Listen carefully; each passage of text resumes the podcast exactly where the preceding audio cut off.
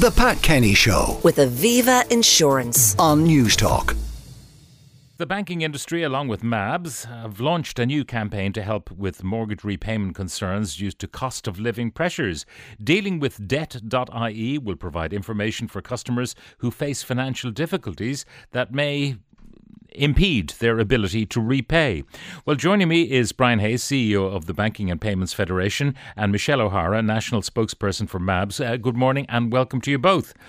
Um, first of all, um, Brian, this is not the first time that uh, you and MABS have got together.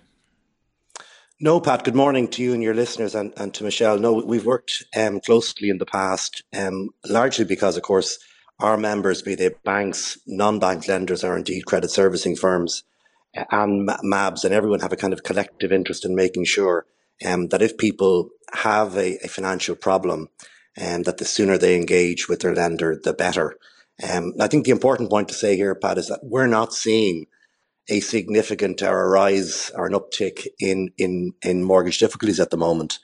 Um, we're not seeing that, but I think the prudential thing to do, the correct thing to do, particularly in a circumstance where cost of living um, issues are a real concern for people and we've seen mortgage um, interest rates rise, is to get out there soon and get out there quickly to let people know that there is help for people if they get into difficulty. And I think the problem probably in the past, in kind of a 15 years ago period, was um, in many ways people put their head in the sand. They, they felt sense of shame. They didn't want to speak to someone. But the sooner they speak to their lender, the sooner a solution can be found. And there are a myriad of solutions to be found for people. So really, this is a kind of precautionary approach we're taking All right. with MABS and, and, and we'll, we'll talk about the new uh, service that is launching uh, today in a moment. Uh, Michelle O'Hara, the national spokesperson for MABS. Michelle, good morning.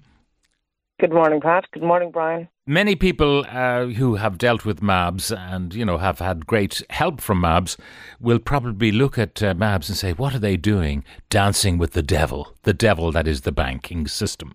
What do you say? Well, I say the reality is that we engage with uh, the banking industry at all times, Pat.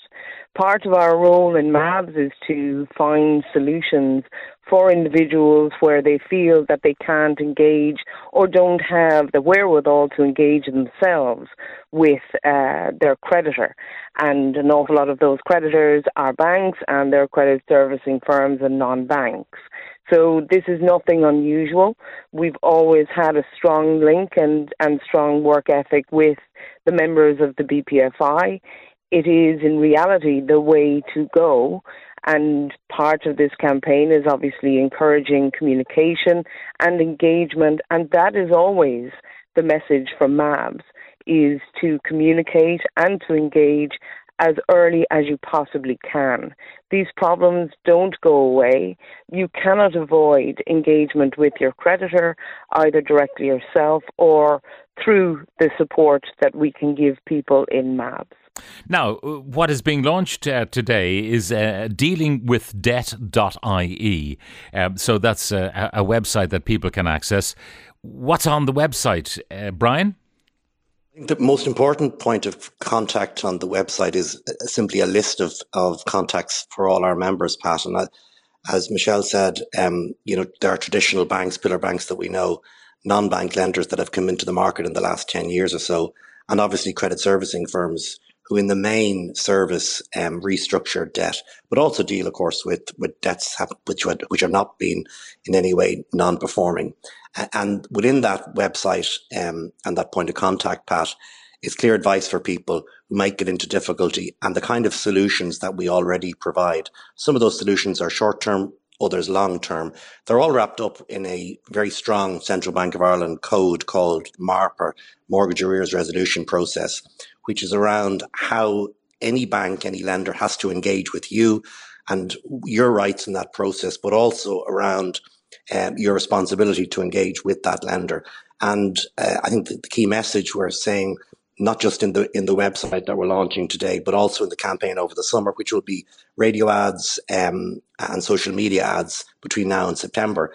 If people are seeing a difficulty making ends meet, and given the fact that their mortgage repayment is likely to be their largest monthly repayment, that the sooner they have that conversation with the lender, the sooner we can put in place a more short term solution or a longer term solution if, if that needs a, a bigger restructure of debt. Mm. Now, uh, you talk about non bank lenders, and uh, it, it's a term that, that immediately you know, brings confusion to my mind. You know, what's a non bank lender? Who are they? Uh, d- define them. So, a non bank lender in Ireland would be, say, Dilosk or Finance Ireland or Avant. And typically they're a financial institution that doesn't take deposits but it obtains their funds on the wholesale markets. Um, in some cases, in the case of Avant, they would obtain their funds through Bankinter, which is a Spanish bank uh, which lends directly through their distribution model called Avant.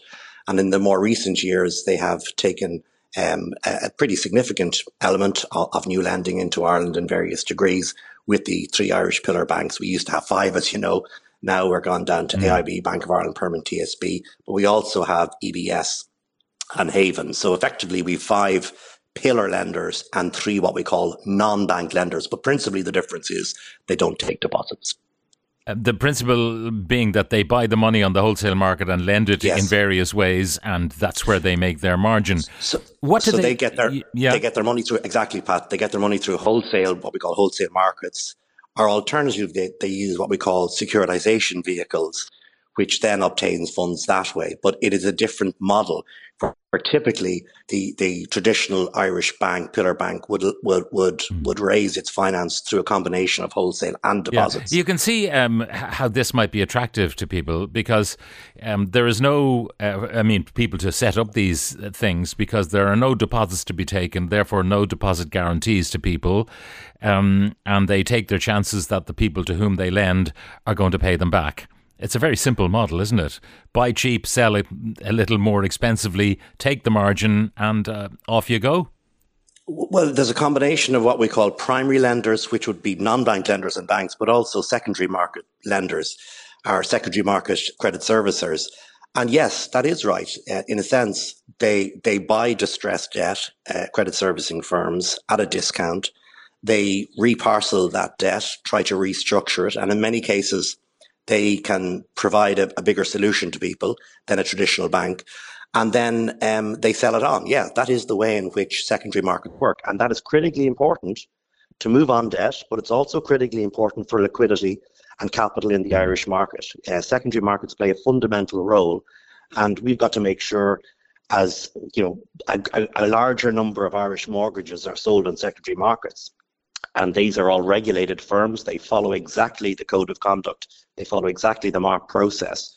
Uh, they are full industry players and they play a critical yeah. role in moving on debt. Absolutely. Can, can you explain, though, to, to people who have been negotiating with the bank and then they find, for whatever reason, that their loan has been sold on and sold on cheaply to this one of these third parties? Um, if the bank can sell it to them cheap, why wouldn't they sort me out directly? Why do they have to put me in the hands of a third party so eventually I may get a deal?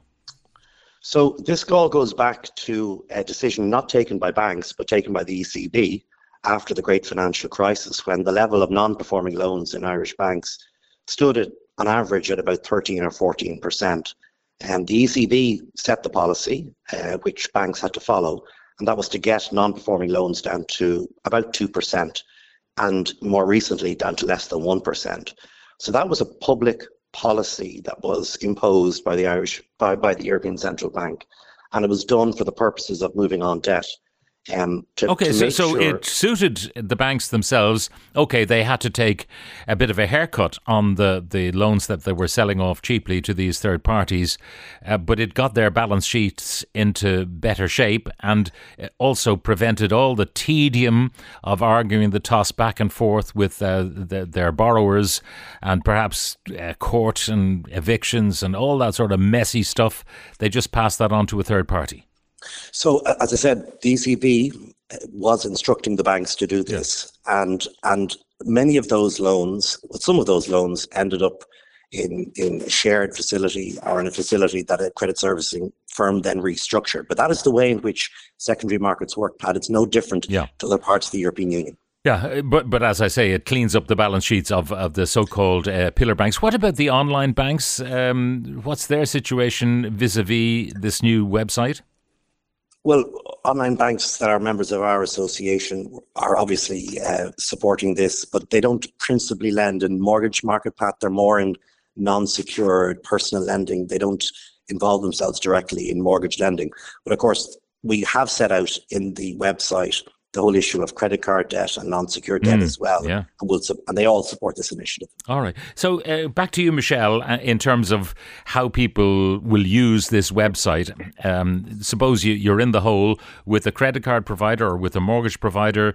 Um, maybe it's an expensive car loan that you simply, for because of emergency circumstances, can no longer service. How do you use the website? So the website is really easy to navigate, Pat, and when you go onto the, the home page, you'll select what category of debt you fall into or you have your query in relation to. So if you click on, for example, unsecured debt, it'll then give you a, a drop down of a number of, of questions. So, for example, I'm in difficulty, where do I go? If you click on that, it'll give you information regarding that and linked into various websites such as mabs.ie, which is our own website. If you're looking for options in terms of switching, it will link you into the CCPC and information regarding that.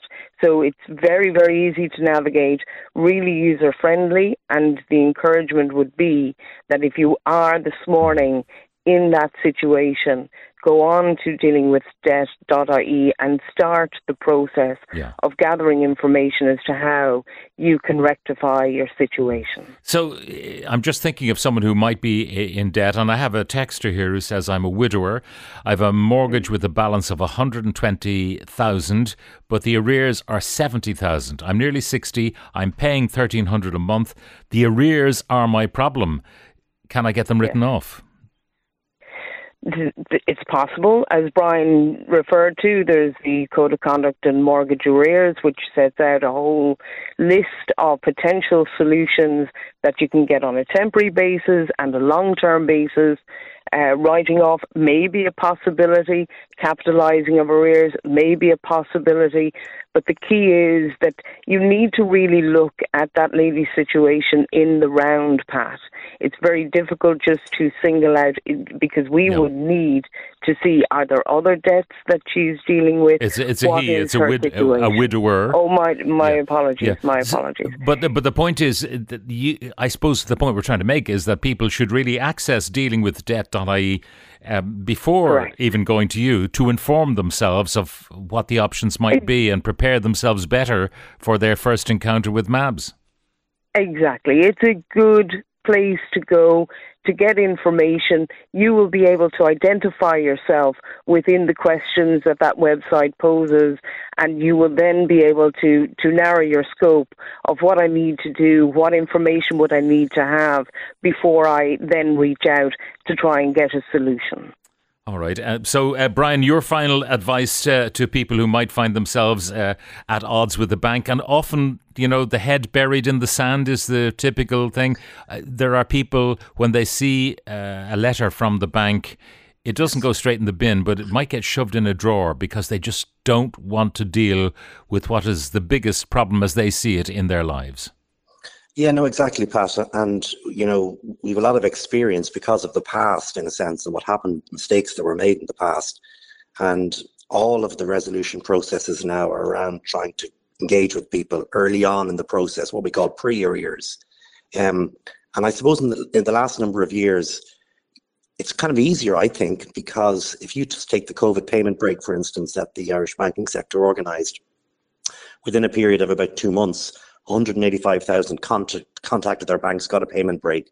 1.8 million people in the last year and a half showed great patience in having to deal with the, the loss of KBC and Ulster Bank and transferring to a new bank. So dealing with, you know, customers, customers making making sure the banks are, are properly have the capacity to, to take on those calls and to deal with people. Hopefully people are in a better place now to come earlier to the process, to engage earlier, not to put their head in the sand, as you say, not to put that letter to one side.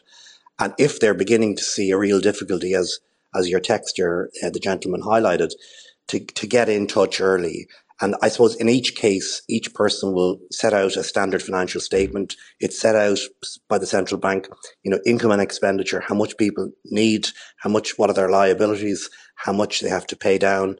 Um, that's the first step in trying to get a resolution to debt because the further you put your head in the sand, the bigger the crisis becomes. And our job as an industry is to work with people and customers to make sure we minimize the level of right. debt by, by restructuring that debt. Okay, now uh, the website dealingwithdebt.ie, it's live now, I presume, Michelle? Yes, yes. It's live now. Okay. Brian Hayes, CEO of the Banking and Payments Federation of Ireland, and Michelle O'Hara, National Spokesperson for MABS. Uh, thank you very much for joining us. The Pat Kenny Show with Aviva Insurance. Weekdays at 9 a.m. on Newstalk.